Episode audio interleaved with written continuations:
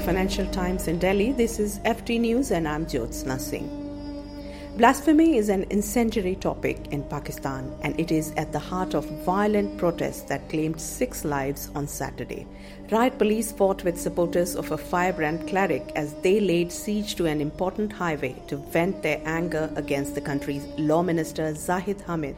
To discuss the events, I'm joined by the FT's South Asia correspondent Kiran Stacey. Kiran, take us through the events. What triggered the violence? Well, this all began about three weeks ago with a relatively, or what looked at the time like a relatively minor event, which was the passing of a constitutional bill in Parliament. But one thing that was in this bill, or rather one thing that wasn't in this bill, was a reference to the Prophet Muhammad. The government says by accident, it was a clerical mistake. They omitted a certain set of words, uh, which usually go into government bills regarding Prophet Muhammad.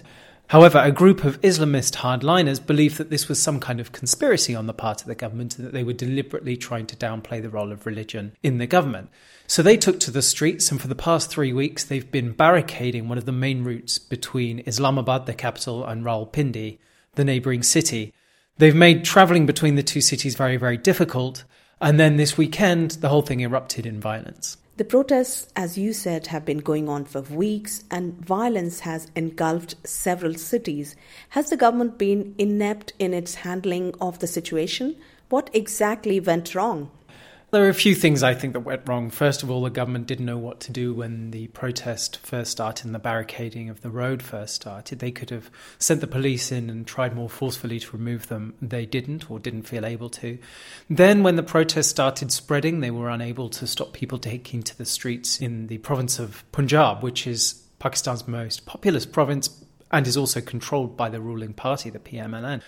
And then finally, once things did start to turn violent, the government wanted or appeared to want the army to take to the streets to help clear it. The army turned around and said, No, we won't be doing that, thank you very much, and instead negotiated some kind of brokered truce between the protesters and the government. So at each stage, the government seems to have miscalculated what it needed to do to bring an end to all of this. Why hasn't the military helped? It definitely has been reluctant to intervene in the way that the government has asked it to, and there are two possible explanations as to why that is. Or three. The most benign explanation is simply that the army made a calculation that if they went in, violence would only get worse and nothing would be resolved. There are two conspiracy theories about this, however. Uh, one is that the whole thing and the calling in of the army was done deliberately by the government, the civilian government, to try and create a situation where it looked like the army was using unnecessary force and thereby weaken its image in the eyes of most Pakistanis and possibly drive a wedge between the army and hardline Islamists, two groups who have become increasingly close in recent years. An alternative conspiracy was that the army was behind all of this in the first place and deliberately egged on the protesters, ready to come in and save the day at the last minute, as indeed happened. So, as usual in Pakistani politics, it's difficult to get to the bottom of who exactly was pulling the strings where. But what is clear that we have emerged with the civilian government weakened and the army strengthened. Pakistan has seen several military takeovers, and it's rare for civilian governments to serve their full term. What is your assessment at the moment? Is the country heading for army control once again?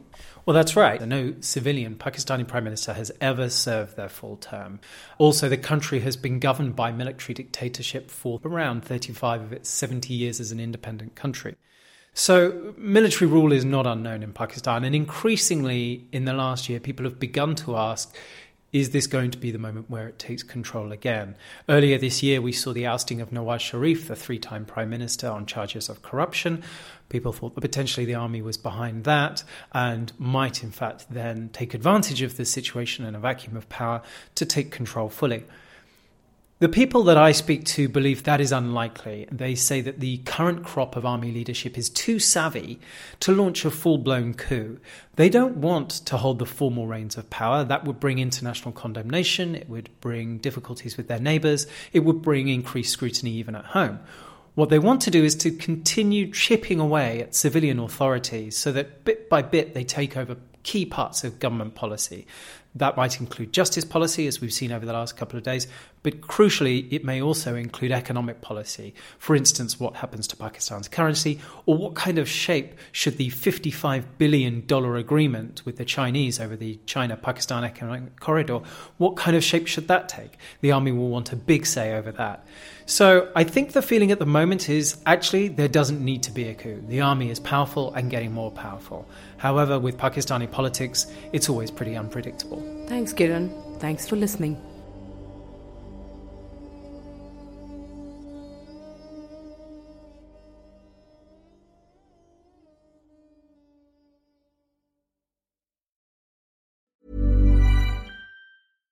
Imagine the softest sheets you've ever felt. Now imagine them getting even softer over time. That's what you'll feel with Boll and Branch's organic cotton sheets. In a recent customer survey, 96% replied that Boll and Branch sheets get softer with every wash. Start getting your best night's sleep in these sheets that get softer and softer for years to come. Try their sheets with a 30-night guarantee. Plus, get 15% off your first order at bollandbranch.com. Code BUTTERY. Exclusions apply. See site for details.